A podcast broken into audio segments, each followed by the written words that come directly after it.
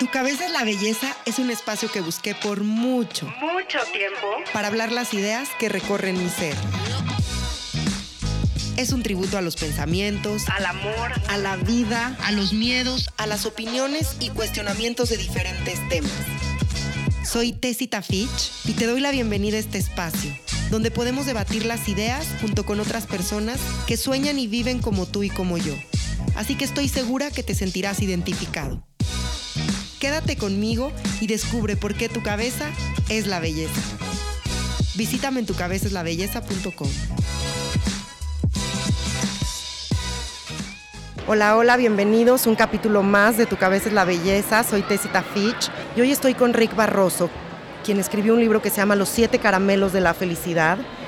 Rick, ¿cómo estás? Bienvenido a Tu cabeza es la belleza, es un placer. Eh, muy bien y pues muchas gracias por la invitación. Es un placer.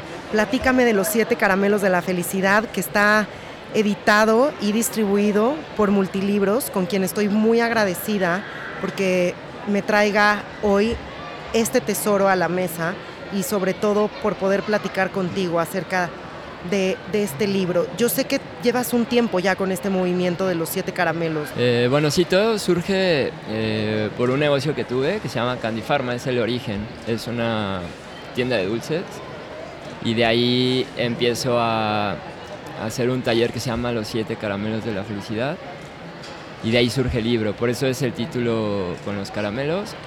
los dulces es un medio por el cual yo encontré expresar lo, que pienso y lo que siento que de alguna manera es importante que las personas sepan de sí mismos, ¿no? por así decirlo. Donde con este libro busco hacer que las personas encuentren una personalidad y una individualidad, dejando de seguir como las reglas o los dogmas que al final terminan con nuestra eh, humanidad y con nuestra conciencia, haciéndonos perseguir cosas superfluas que jamás nos van a llevar a la felicidad, que lo único que están haciendo es incitar el placer y al generar placer se acaba la empatía. Y es por eso que pienso que hoy en día hay una problemática eh, a nivel mundial donde eh, nos estamos volviendo como robots. Entonces este libro a través de los siete caramelos busca despertar de nuevo a ese niño que fuiste. En la portada, si te das cuenta, es un poco... Está hermosa. E-, es infantil, pero la idea es que el adulto vuelva a conectar con ese niño. Que vuelvas a... Con esa... Eh, con esa persona que... O ese, esa esencia, ¿no? De, cuando no estabas contaminado por todas estas creencias eh, que nos meten en el sistema pues, educativo, Claro, en el sistema familiar también son todos estos, pues como creencias arraigadas. Exactamente, y todo el código cultural, ¿no? Todos estos miedos que nos meten todo el tiempo. Entonces es un libro, pues no porque lo haya escrito yo, pero un libro que va más allá, ¿no? De, las cosas que hoy día nos están vendiendo eh, quizá y que la gente compra, ¿no? Como el que te vuelvas rico, el que tengas la pareja perfecta y estas ideas que yo les llamo falsos profetas. Que nos vendió Disney y que no existen. Exactamente, ¿no? Entonces, eh, digo, ha evolucionado la manera como nos han vendido eso, donde nos están diciendo que el placer realmente nos va a llevar a la felicidad y lo estamos confundiendo. O sea, hay gente que tú le preguntas, oye, ¿qué te hace feliz a ti? Dice, no, pues mi coche, mi casa, mi cartera. Y entonces eh, necesitas comprar un coche cada mes ahora para que sientas ese mismo placer. Entonces la felicidad es algo que eh, se encuentra dentro de nosotros, que tú decides si vives como víctima y o, vas a buscar tu felicidad, vas a hacer lo que a ti te ha sentido, que encuentres un sentido de tu vida, ¿no? No solo trabajar por trabajar, sino encontrar algo que te apasione, algo que te haga despertarte al día al día, ¿no? Exacto, y la portada está hermosa porque como dice Rick, al principio, si tú ves este libro en una librería, pensarías que es un libro infantil, pero en realidad pues es un libro para conectar con, este niño interior. Y en la portada trae una frase que a mí me movió mucho porque dice, una historia que endulzará tu vida. Nadie es capaz de endulzarnos la vida más que nosotros mismos. Y tú hablas mucho de eso en este libro.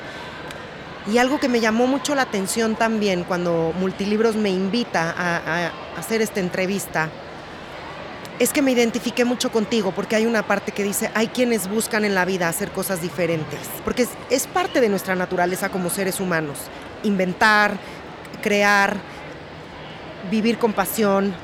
Y hoy tú, gracias a este libro, nos enseñas cómo, porque a veces se nos olvida cómo podemos conectar otra vez, como dices tú, con ese niño que fuimos y que como adultos muchas veces pues guardamos en un cajón porque nos toca atacar las responsabilidades, ¿no? Los compromisos, el deber ser, el pagar los gastos.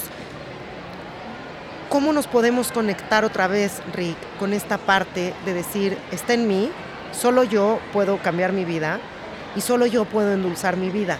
Y aquí es donde empiezas a hablar de los pasos. Exactamente. Eh, pienso que para empezar es hacerte una cuestionante que es el caramelo azul que en algún momento todos instintivamente nos la hacemos cuando vemos que todo lo que estamos alcanzando no tiene un sentido como tal, y es quién soy. Esta pregunta, o quién eres, ¿no? Eh, cuando hacemos esta cuestionante, quizá empiezas a despertar tu conciencia, ¿no? Entonces, eso es lo que yo recomiendo, que, que empieces por, por preguntarte. Al, al momento de preguntarte vas a empezar a escuchar tu verdadera voz, porque siempre estamos buscando, y más hoy, ¿no? Que alguien nos dé las reglas de la felicidad, que alguien nos dé las reglas de, del éxito y todas estas cosas. Y hay quien las vende, ¿eh? pero yo en lo personal no creo que haya unas reglas. Yo pienso y lo que estoy incitando es que tú al escucharte, tú siempre sabes qué quieres hacer. Hay una voz que siempre te está diciendo, salte de ese trabajo, salte de esa relación, este, eso no te hace bien. Hay una voz que todo, todos los días nos habla. Que es la voz del corazón. Exacto. y estamos en tanto ruido. Y, siempre nos vamos hacia, o sea, le preguntamos a alguien, oye, ¿y tú qué harías, no? Y entonces vamos, pregunte y pregunte, y eso a veces nos confunde porque estamos buscando las respuestas afuera. Entonces, si a alguien le funciona algo, ¿no? O sea, si alguien dice, ah, pues para mí el éxito son estos pasos, pues quizá eso va a lo mejor para ti no. A lo mejor para ti la felicidad se encuentra en no hacer nada. Y si eso es, pues está bien. Hay filósofos que vivieron así. Diógenes fue uno. Diógenes vivió en un barril y se dio cuenta que un niño que tenía un cuenco era más feliz que él. Y entonces él tiraba todo, ¿no? Hasta quedarse sin nada. Entonces, hay gente que tiene muchas cosas y no alcanza una felicidad porque siguen las, las reglas, siguen respuestas de alguien más. Entonces, el escucharte tú, yo digo que siempre sabemos qué queremos hacer.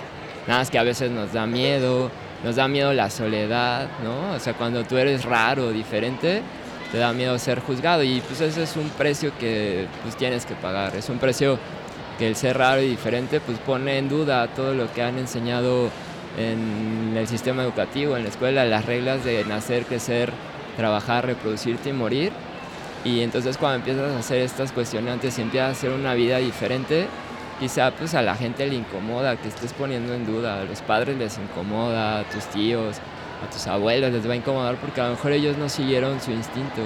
Ellos quizás siguieron las reglas y eso pues a cualquiera. Imagínate vivir toda tu vida creyendo a lo mejor en una mentira y que de pronto alguien te las venga a poner a prueba y a que las cuestiones, pues no, es más fácil evadir la verdad.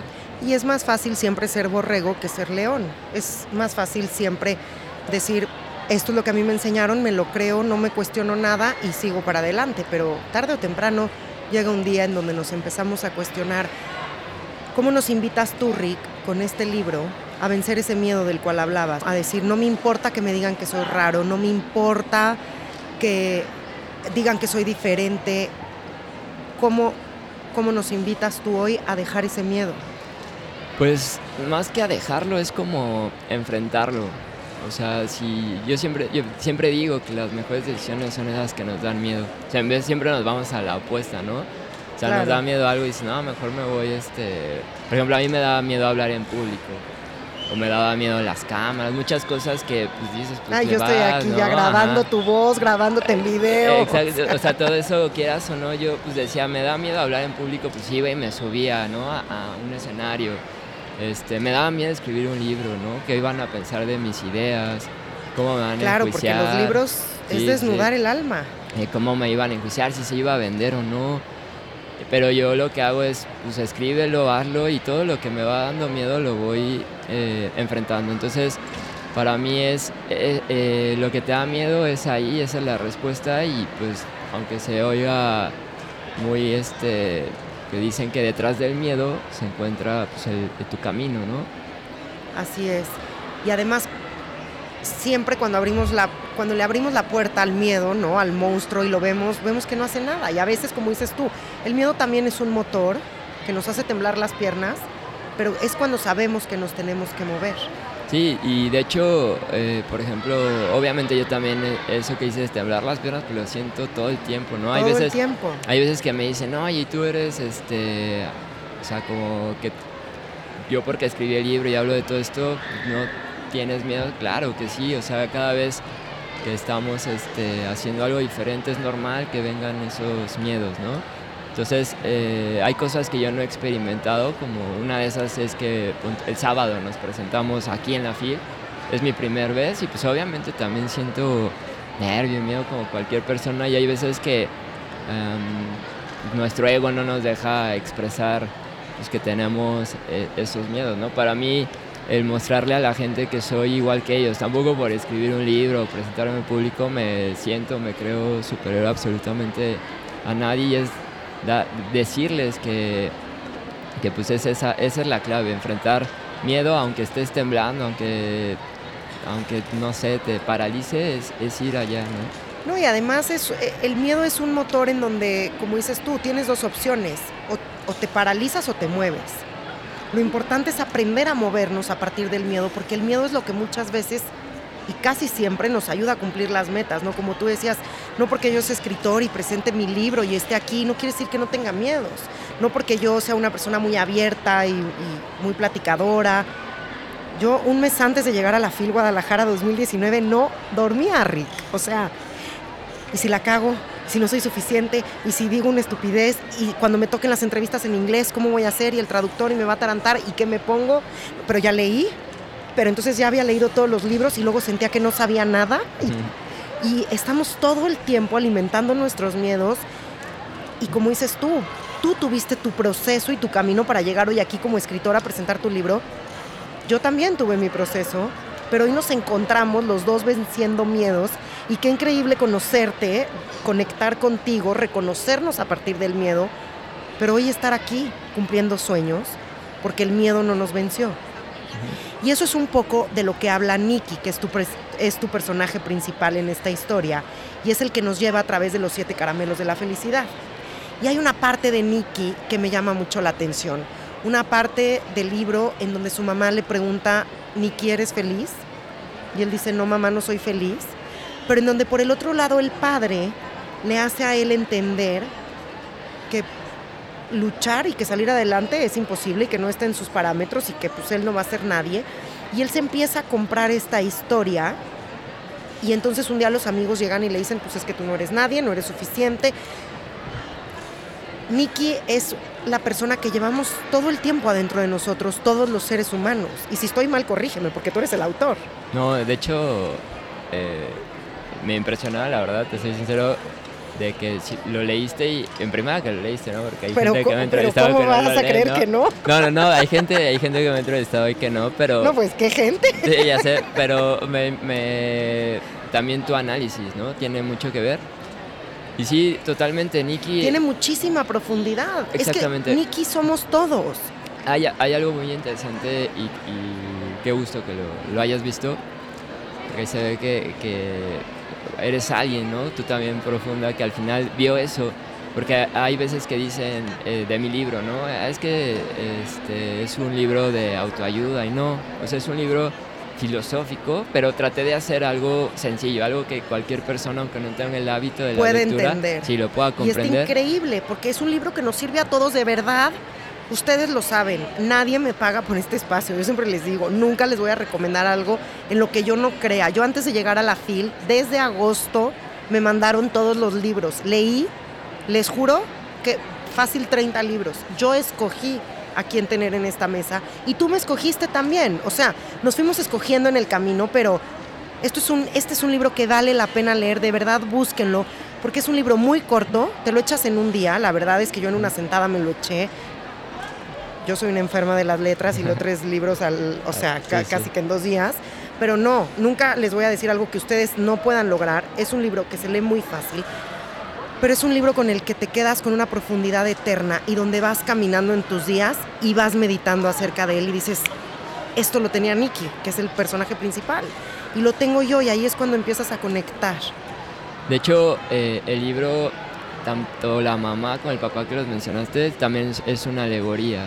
Todos tenemos el papá o nuestra mente negativa, lo que decías, ¿no? Me va a ir mal, eh, no sé inglés, bueno, no, no, sé las entrevistas en inglés, todo lo que me comentas es como... No, que además te voy a decir, tengo un inglés perfecto. No, por eso. Pero era como tú solo te empiezas a, sabotear. Ese es el papá, ¿no? El papá de Nicky viene a, decirnos, igual, igual, a mí, ¿no? Oye, te vas a subir, ¿qué tal si nadie te hace caso?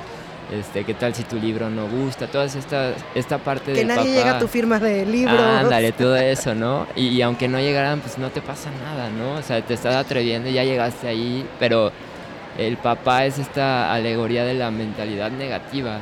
Y viene la mamá, que es esta parte positiva que nos dice, pues por lo menos inténtalo, este, ándale, ve.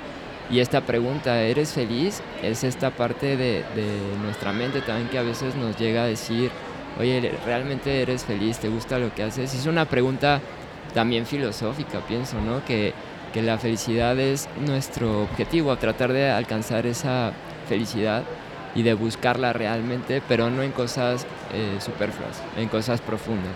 Y que además es una decisión, ¿no? Como tú lo planteas en este libro y como yo lo planteo en mi vida todos los días. La felicidad es una decisión de todos los días. Hoy me voy a despertar y qué traje me voy a poner hoy decido ser feliz o decido ser infeliz. Y ahí está, en este espacio yo les platicaba en alguna ocasión de el día que, yo decidí que no era feliz, ¿no? Yo vivía en Tulum, tenía una empresa allá y era muy, era muy feliz, entre comillas, porque estoy poniendo comillas con mis manos.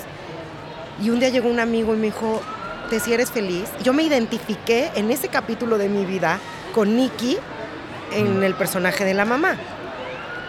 Y dije, wow, hace muchos años que nadie me preguntaba esto, que ni siquiera yo era capaz de cuestionármelo, porque cuando nos da miedo cuestionarnos es porque algo no está bien. No, no soy feliz. Ese día cambió mi vida para siempre, pero es tan importante hacernos estas preguntas, como dices tú, tan sencillas, pero cargadas de filosofía, porque ahí es donde vamos a ir encontrando nuestro camino. Pues es que en teoría también pienso que la filosofía es sencilla eh, el amor por el conocimiento y que es la palabra filosofía es, es algo sencillo. Nosotros nos complicamos la vida, la existencia. Digo, también hay una parte eh, en el libro y que yo también menciono, nos la complicamos, pero también el sistema ¿no? nos enseña a complicárnoslas, nos enseña a, a, perseguir cosas como lo comento, que les sirve a ellos, ¿no? a gente inteligente o a gente que buscan poder y riqueza, quizá podría decir psicópatas, ¿no? que no les importa eh, pues usar a muchas personas para alcanzar sus fines. Y entonces a nosotros nos usan como pues peones. Entonces nos meten tantas ideas y la filosofía es sencilla. O sea, tú puedes ser feliz, como dices, viendo un ave, los árboles, eh, el sol, un amanecer. O sea, cosas tan sencillas que a veces nos olvidamos por estar persiguiendo cosas que nunca, en verdad. Hoy, hoy veo que muchos te dicen que tienes mentalidad de pobre porque no persigues eh, el dinero o cosas así. Para mí, como lo menciono, falsos profetas que, que venden para que ellos ganen más dinero y el otro le mete lo mismo al otro y así.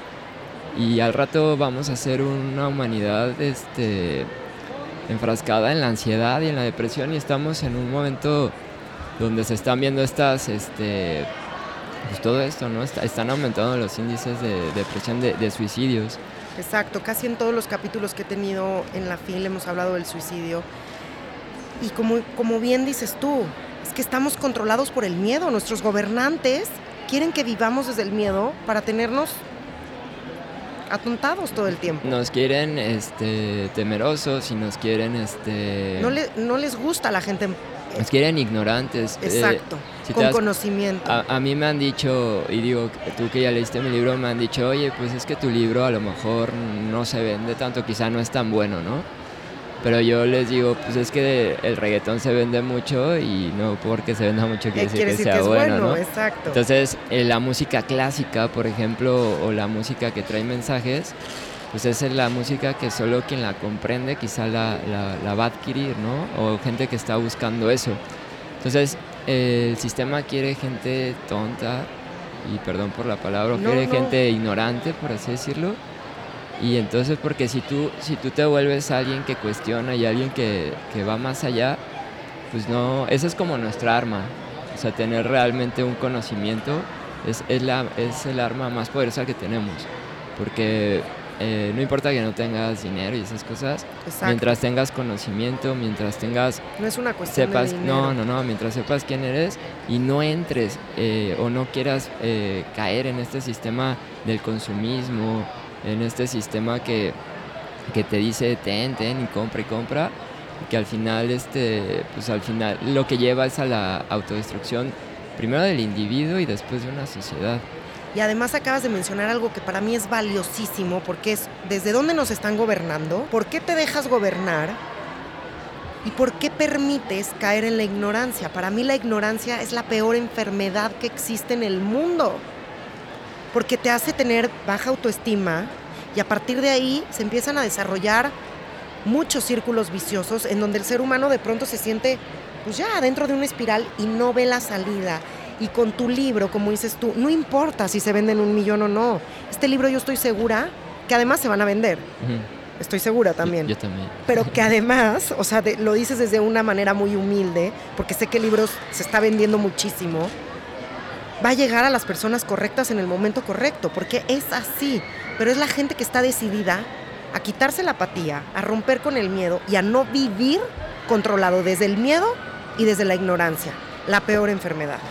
Lo que dices es, cierto, o sea, el libro va a tener obviamente esas ventas porque no solo mi libro, sino todos los que estamos tratando, buscando hacer un cambio, eh, un cambio positivo y un cambio que incitamos hacia la verdad, se van a vender porque la humanidad ya está en esa búsqueda, ya es algo que necesitamos y se está viendo una eh, crisis en todos los sentidos y va a haber un renacimiento, va a haber un despertar que pienso que ya está sucediendo no solo en nosotros, sino en la misma naturaleza, cambios climáticos, o sea, muchas cosas que están, este, pues que se va a volver a, empezar y entonces este libro obviamente va, va, a hacer su trabajo, ¿no?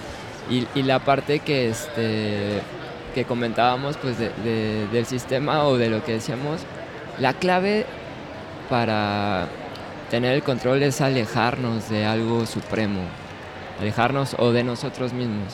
Ese es el, factor principal, ¿no?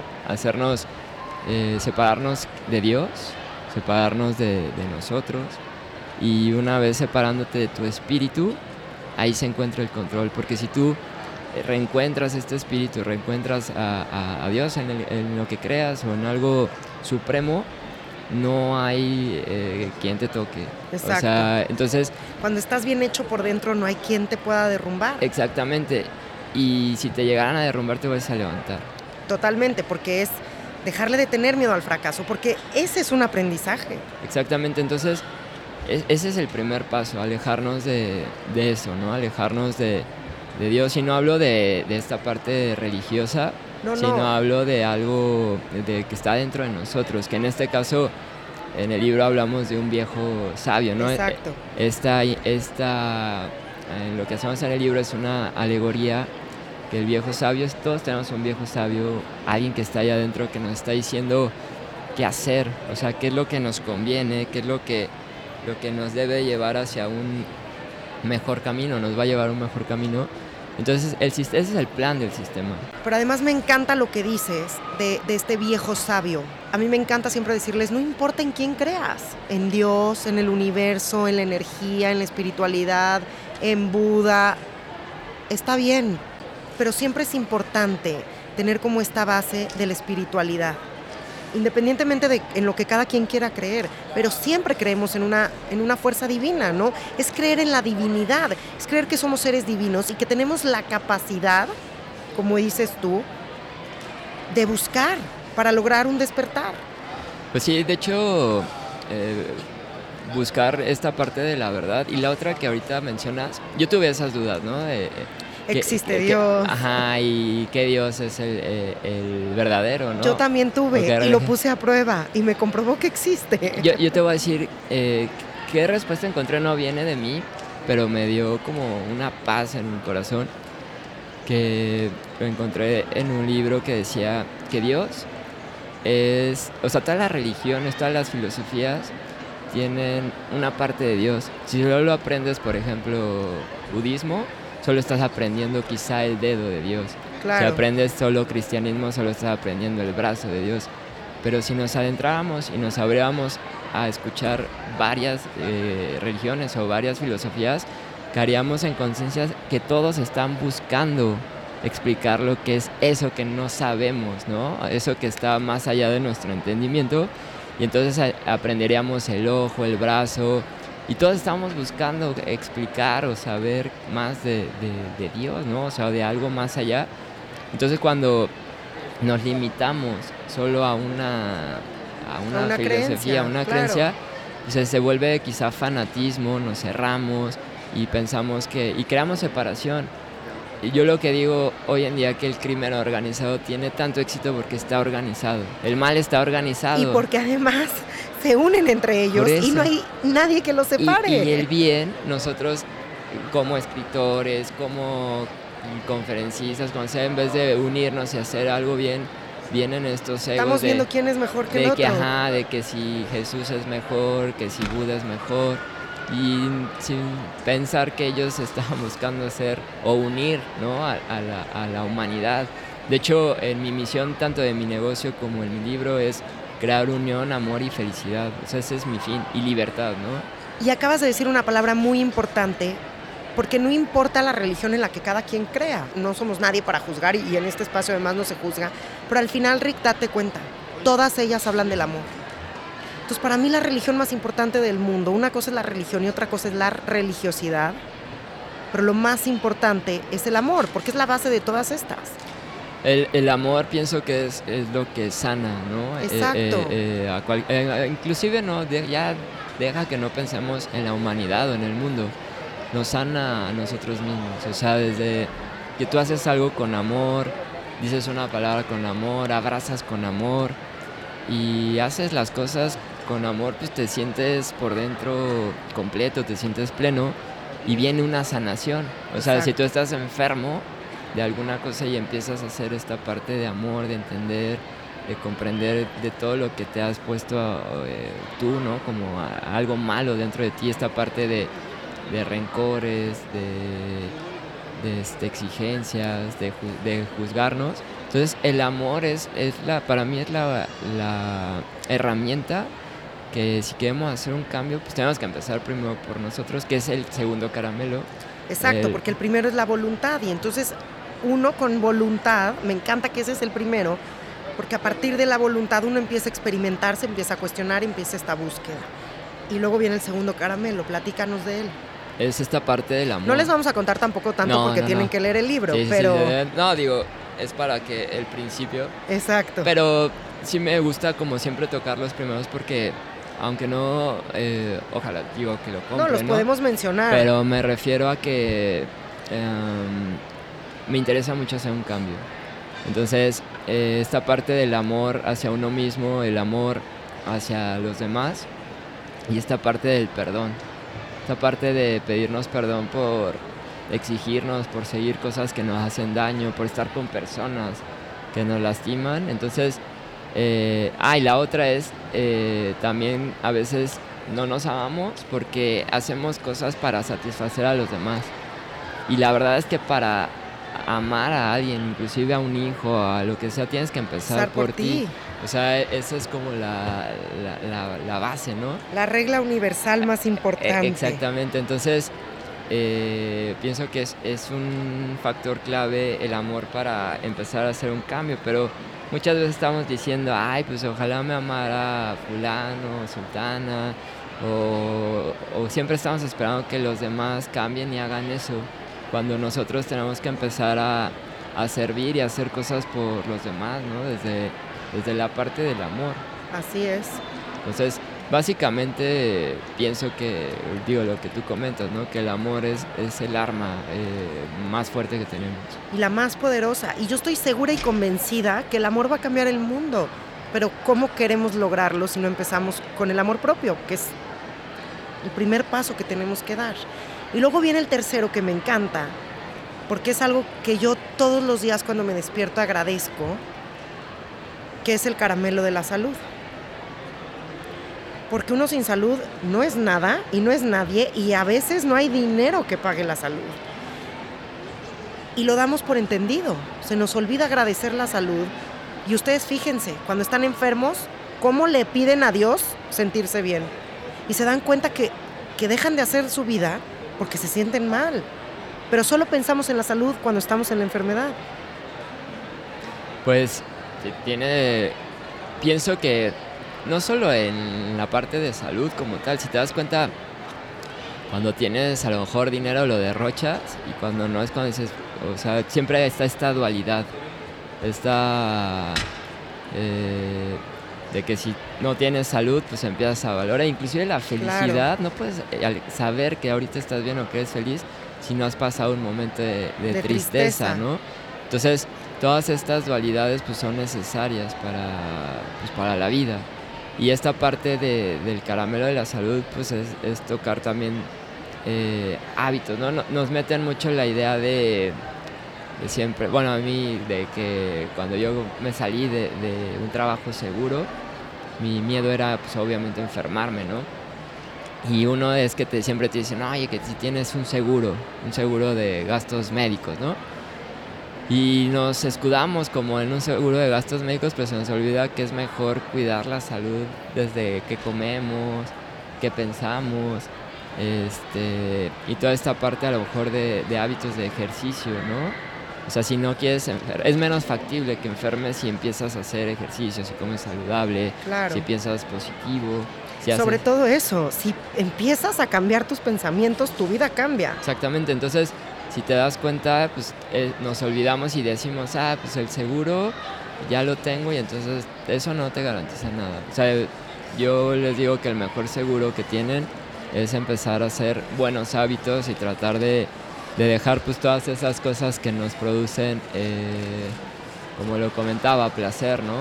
O sea, esta parte de, o sea, a lo mejor a veces te echas algo, ¿no? Pero no todos los días que, pues, que te hace daño, ¿no? Claro, y aquí pasamos al siguiente caramelo, que es el 4, que es el de la sabiduría, y a mí me encanta porque habla de los procesos.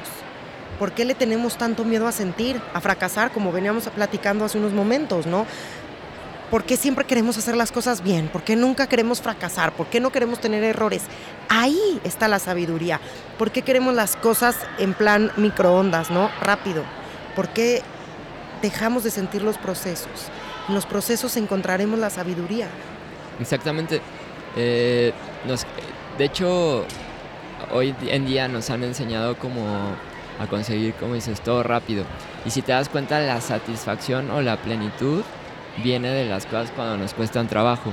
No es lo mismo la satisfacción que siente alguien delgado de ponerse en forma de alguien a lo mejor eh, gordito que le costó trabajo bajar de peso. La satisfacción es mucho mayor para el que le costó trabajo. O no es lo mismo este, esperar que caiga una manzana de, de un árbol y comerla abajo, a trepar el árbol y comer la manzana con esfuerzo, con sed, ¿no? Claro. O sea, te da más satisfacción las cosas que cuestan trabajo y los procesos es algo que nos hemos brincado porque pensamos que eres mejor eh, si te brincas o si haces trampa o si eres corrupto o todas estas cosas que las obtienes que es un espejismo de eh, un éxito con un efecto secundario, ¿no?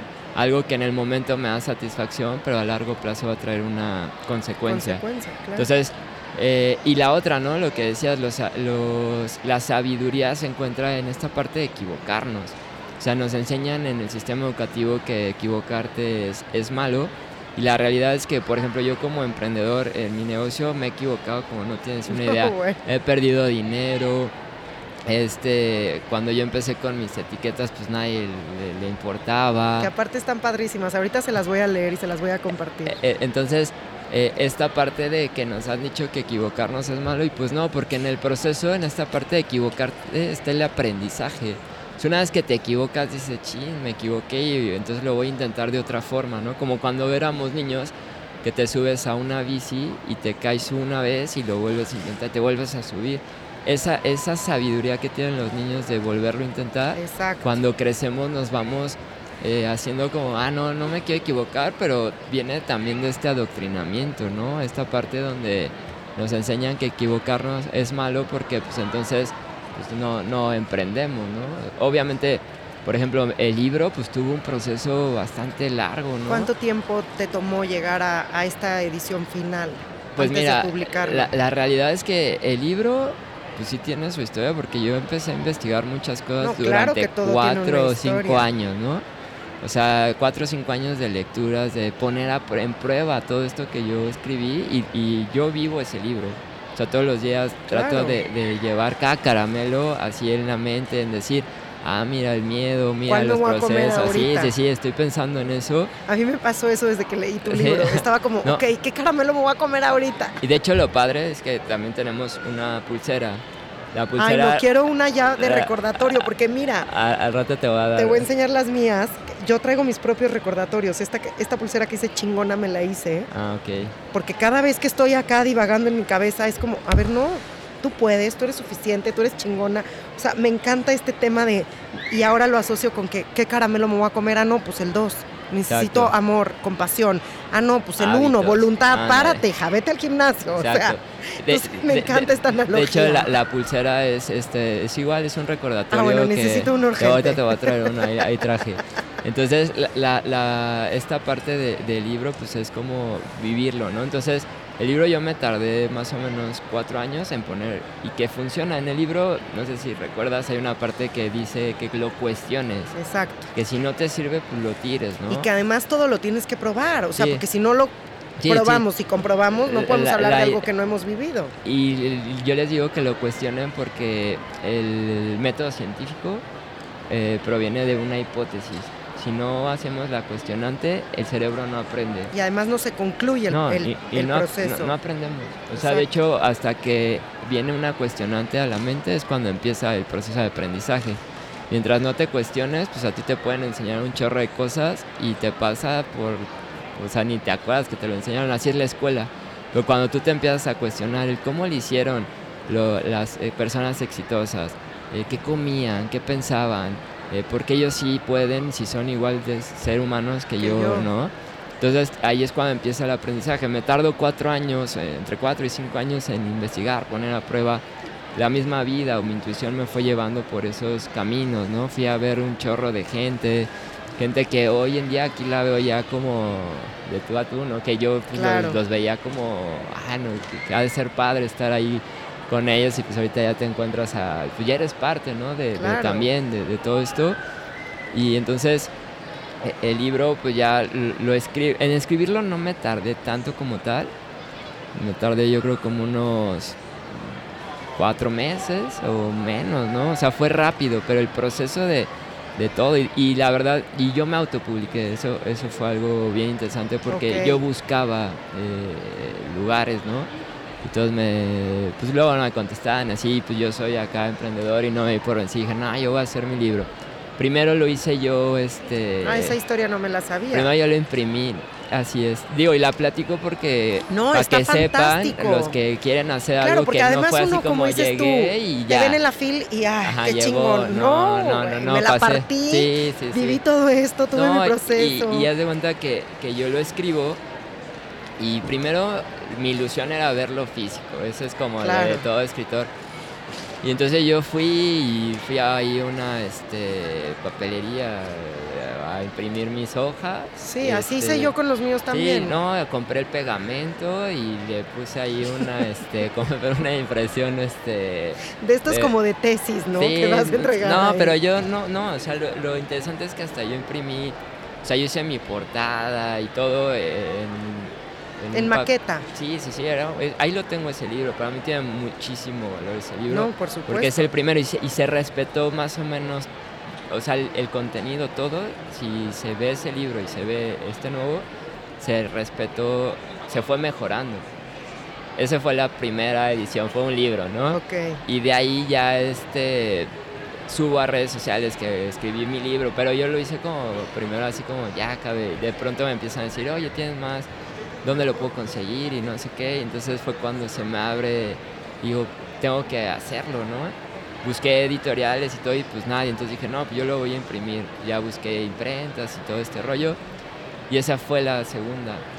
Obviamente tenía errores y todo y pues se fueron puliendo, ¿no? Me fui poco a poco y viví todo el proceso. Hoy el libro tiene una calidad eh, increíble, tanto físicamente. Sí, está hermoso. Su, portada. Ya estás con multilibros. ya estamos en una editorial. Pero fue un proceso más o menos como de. Mm, yo pienso que fue rápido, porque hay escritores que luego se tardan, ¿no? Pero fueron más o menos como unos dos años en ese proceso de que yo lo hice de que lo hice yo una presentación hasta que llegamos con multilibros con los que estamos y ellos creyeron en, nuestro proyecto y, en nuestro movimiento y pues ahora sí que estamos trabajando súper a gusto con ellos. Pero además qué padre este ejemplo y esta historia que nos acabas de contar Rick, porque ahí hablas de dos pasos muy importantes, que son el 5 que habla de la prosperidad, que es valorar todo, ¿no? Como dices tú, para mí mi primer libro que yo lo hice, lo imprimí, lo pegué, lo valoraste muchísimo, le diste el valor que merecía y gracias a ese valor, hoy tu libro está en mis manos. Y después llegaste al paso 6, que es el caramelo de la transformación. Fíjate cómo se fue transformando este libro. Eh, de hecho, los siete caramelos, si los ponemos a prueba, yo, he hecho tres cosas como con estos procesos. Desde mi negocio, desde eh, mi taller de los siete caramelos, mi libro y la realidad es que también Rick Barroso, eh, mi nombre es Ricardo Barroso, pero Rick Barroso ya es, un es, un personaje, ajá. Entonces todos han tenido esos procesos, inclusive hago también eh, deporte, hago calistenia y hemos llegado ¿Y a también. qué haces tanta cosa? Pues ahora sí que como me gusta mucho lo, y como la realidad es que llevo a práctica del libro. O sea, el, uno encuentra tiempo cuando encuentra sus pasiones. Exactamente. No, y aparte eh, eh, por ejemplo, en el caramelo del valorar hablo sobre tener varias áreas, ¿no? Que la prosperidad proviene de estar bien con tu, este, contigo mismo, estar bien con tu familia, estar bien en el trabajo, tener metas. Entonces, eso es equilibrio. Hay gente que nada más se enfoca solo en trabajar, entonces no hay equilibrio, entonces hay sufrimiento. Entonces, la vida no solo se trata de trabajar, debes también de tener tiempo para ti, para hacer ejercicio, para este, estar con tus amigos. Eso es encontrar el equilibrio en la vida y tener tus áreas de vida pues, siempre lo más altas que se puedan. Nunca van a estar en el mismo tope. Hay veces que se te cae, por ejemplo, la de la, de la pareja, ¿no? la del amor. Pero tienes tus otras áreas que debes de seguir trabajando, debes de seguir haciendo ejercicio, debes de seguir este, eh, tu parte de tu familia y todo, porque si no caes en una depresión. Sí, en una depresión. Sí, porque entonces Se, cae tu familia y entonces tiras la salud, luego tiras la otra y empiezas, ah, y empiezas a, hacer este... Se empieza a hacer un círculo vicioso y se te cae la pirámide. Exactamente, entonces eh, es, bueno, eso es como yo lo aplico, ¿no? A mi vida, como que trato de siempre, eh, por ejemplo, ahora que vine acá, pues busqué ahí donde me esté quedando algo para hacer ejercicio, ¿no? claro. o caminar, o siempre se puede. No hay pretextos, el que quiere puede. Y el último caramelo me encanta, es mi favorito, lo disfruté muchísimo en el libro. Es mi lema de vida, es con lo que he estado caminando los últimos años en mi vida y es la gratitud qué importante es la gratitud. Cuando uno cambia la queja por la gratitud y empieza a ver lo que tiene y lo empieza a valorar y lo empieza a agradecer, incluso lo que no tiene también, te cambia la vida profundamente. La gratitud tiene un poder sanadorcísimo y me encanta que con esa cierras. Porque de verdad, como dice Joe Dispensa, si uno empieza a agradecer desde antes de tener, siempre va a tener. Porque estás en esa emoción, ya vibras alto, estás en una frecuencia mucho más elevada y también Nicky nos habla de cómo se transforma su vida cuando empieza a agradecer. Exactamente, la, gratitud, como lo dices, es como es una llave, ¿no? Que abre la puerta del alma. Eh, este caramelo, pues sí, como lo cuentas, es súper importante. Y no solo agradecer, eh, cuando agradecemos también lo malo que nos está pasando, ¿no te ha pasado que estás viviendo algo malo y de pronto es lo mejor que te pudo haber pasado en la vida? O sea, en el momento estás como perdida y dices, no, ¿cómo? ¿por qué me pasó Lo que a mí me pasó hace dos años, Rick, te quiero contar rápidamente, yo lo veía como lo peor de las tragedias. Y es lo mejor. Y hace un, un par de meses en un capítulo del podcast, llorando les dije, hoy agradezco esta experiencia, la bendigo, la empodero, porque gracias a eso estoy hoy aquí, gracias a eso hoy te conozco, gracias a eso existe tu cabeza en la belleza. Y mira con la felicidad y con la emoción que te lo estoy diciendo, estoy chinita. Exactamente, de hecho, esta parte que, mencionas, entonces, cuando estamos viviendo algo malo, aunque no lo podamos ver y decimos... Pero bueno, claro, como dices tú, toma tiempo, me tomó dos años llegar a este nivel. No, pero sí, obviamente, de hecho yo también, digo, antes de escribir, eh, cuando estaba en el proceso de, hacer mi sueño realidad, de, libro y todo esto, también viví una experiencia pues, igual fuerte, ¿no? Pero en el momento que agradeces, eh, aunque estés sufriendo esta parte, te digo, a lo mejor en el momento no lo entiendes, pero el agradecer a veces te ayuda hasta a soltar esa situación.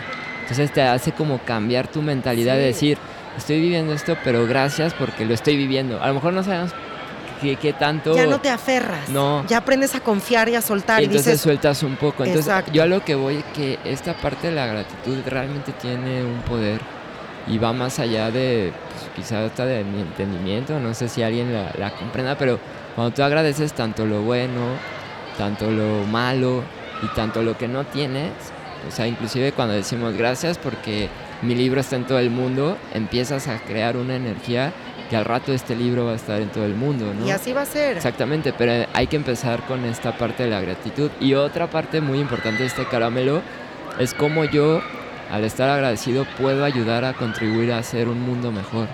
O sea, parte de, agradecer y devolverle al mundo, pues algo, ¿no? O sea, ayudar a los demás, contribuir a, que vivamos y seamos un mejor, una mejor especie me, encanta porque siempre hablo de eso en este espacio y justo empezaste hablando de eso, de cómo transformar y de cómo servir.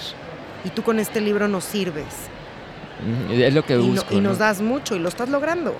No, pues muchas gracias. Digo, esta parte de, servir, a mí me hace, eh, muchas veces uno piensa que servir es como una carga o algo así, pero para mí servir es maravilloso. Pues me da un, sentido, o sea, me da un sentido de vida, me da o que mi existencia tiene un, porqué o que vale lo que estoy haciendo, ¿no? Cuando escucho, y gracias por, tus palabras, de que dices, lo estás haciendo, me, inspiraste, me cambiaste, leí tu libro y, me di cuenta de esto, eso me, a mí en lo personal cuando tocas... Esos son los premios, esos son los dulces. exacto, cuando tocas el corazón de una persona y te dicen palabras que, pues, que te, te hacen creer que lo que estás haciendo está, está valiendo la pena y que estás dejando algo más allá que el libro también busca hacer, es como esta parte de trascender, la parte de trascendencia de, de dejar una huella en el mundo y en el corazón de las personas. Y además es el recordatorio de decir, lo estoy haciendo bien, estoy en el camino correcto. A mí me pasa eso cuando la gente me escribe eh, cosas del podcast o me movió este capítulo o ya fui con tal persona o leí tal libro, muchísimas gracias. Y yo digo, con uno vale la pena para saber que estoy en el camino correcto, que estoy haciendo bien. Y uno hace bien cuando lo hace con amor y yo veo reflejado todo tu amor en este libro y es todo el amor que yo dejo en tu cabeza es la belleza. Gracias por entregarnos hoy tu amor, Rick, por venir y compartirnos esta profundidad que, que tienes en el corazón. No, pues al contrario, gracias a ustedes por la invitación y pues yo te felicito por, digo, por tu programa, por todo lo que... Gracias. bueno, yo no este, sabía todo lo que me estás platicando ahorita, pero digo, todas las, eh, a lo mejor, autores que has tenido o gente que invitas y que pues estamos buscando aportar algo a, pues, al mundo, ¿no? A agregarle valor a las vidas de las personas y pienso que, digo, por el título de tu, de tu podcast, Sí. es bastante interesante de que pues sí, la belleza está en la cabeza y no pues afuera, ¿no? Así es. Y ya vi en la última página el brazalete, pero como no dice que está a la venta, pues yo dije, mira qué bonito, algún día me lo voy a hacer. Pero ya vi que sí los haces. Sí, el brazalete padrísimo. y también está el buzón de los deseos en el libro. Sí, también lo vi. Ajá, entonces eh, todo eso existe. O sea, sí, sí realmente hay un este. Ya, pero no sabía. O sea, como que yo lo leí y dije, ay, mira qué chistoso. Seguramente es el instructivo para que te hagas tu brazalete. Podría ser, pero nosotros también. Digo, sí. te faltó ponerle ahí en donde los pueden comprar. eh, falta, digo, nosotros hemos ido creciendo con lo que es este Candy Pharma. Platícanos en dónde te puede encontrar la gente para Nosotros estamos en ver todo lo que haces. www.candypharma.com.mx. Sí, y el Facebook, el Twitter y el Instagram es Candy Pharma también. Ajá, Candy y, con Y. y F como de farmacia. Exacto. Y también estamos como Rick Barros, ahí me pueden encontrar y ahí pueden este, ver pues, dónde tenemos los productos. Oigan, les quiero contar que Rick, desde que se sentó, me trajo un regalo. A ver, lo vamos a abrir. Es un botecito que dice Candy Pharma. Ay, no. Digo, no sé, por, algo traje ese. ¿eh? Está de risa. ¿Saben qué dice? Digo, yo, yo les voy a decir, les voy a ser, te voy a ser sincero. Y fue ¿De lo qué que le le- diste cara? Siempre, no, yo siempre agarro y digo, pues el que saco, así como Es el que te toca. pues es el que por algo salió. Me regaló un bote. Me regaló un bote Candy Pharma antipatanes. Y dice, indicaciones, aleja a las personas que no aportan nada bueno a tu vida y solo quieren lastimarte. Uso, tomar dos pildorinas cuando te hagan sentir mal. Para mayores resultados, combinarse con el para el bajón. Vía de administración oral, no es un medicamento para emergencias. Búscanos y tus redes sociales. Está padrísima. Qué chistoso que me tocó el antipatanes. Ah, pues por algo, por algo está ese. Dos al día del botecito de la felicidad. Yo también te traje un regalo, Rick. ok. Este es un proyecto que estoy haciendo desde hace un año y, y cachito. Y es un frasco hecho por mí. Aquí vienen las instrucciones. Son 365 frases y mensajes e intenciones escritos por mí. Y es como dices tú, a ciegas sacar uno y ver qué te manda la vida. Entonces te invito hoy a que abras tu frasco y nos compartas qué mensaje nos da el frasco de Tesi para, para este capítulo de Tu cabeza es la belleza. A ver, vamos a, vamos a ver. Muchas gracias, eh, se, se ve, está padre. Espero que lo disfrutes muchísimo. Compárteme uno Ah, tú, a ver. y ahorita se los vamos a leer. A ver qué te dice el frasco de Tesi. Me dice mis mejores intenciones para ti. Esas son las que tengo Gracias. hoy Ay, para gracias, ti. Muchas gracias. Mis mejores intenciones las tengo para ti.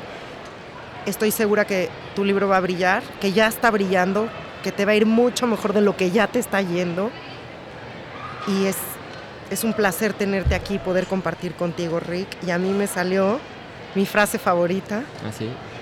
Yo le escribí y dice, del dolor más profundo nace el cemento más fuerte. Está, está, está profunda esa. Y así es.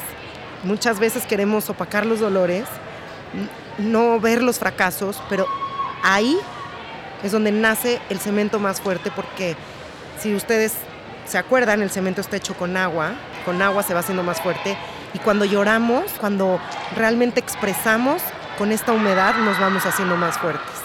¿no? Y, y más allá, digo, metafóricamente, desarrollamos el espíritu. O sea, en el dolor está el desarrollo del espíritu y cuando hay espíritu hay fortaleza. Así Entonces, es. por eso no hay que evadir los momentos de dolor y de sufrimiento. Así es, te regreso este papelito porque este frasco es tuyo. Ah, muchas gracias. ¿Te quedas con ganas de decirnos algo más? Pues no, digo, digo, platicamos de todo, solo pues, igual que a los que nos escuchan, pues que persigan sus sueños, que busquen su verdad, que persigan sus ideales y que cuestionen todo. Así es. A mí me gusta cerrar los capítulos con frases. ¿Tienes alguna que te identifique que nos quieras compartir el día de hoy?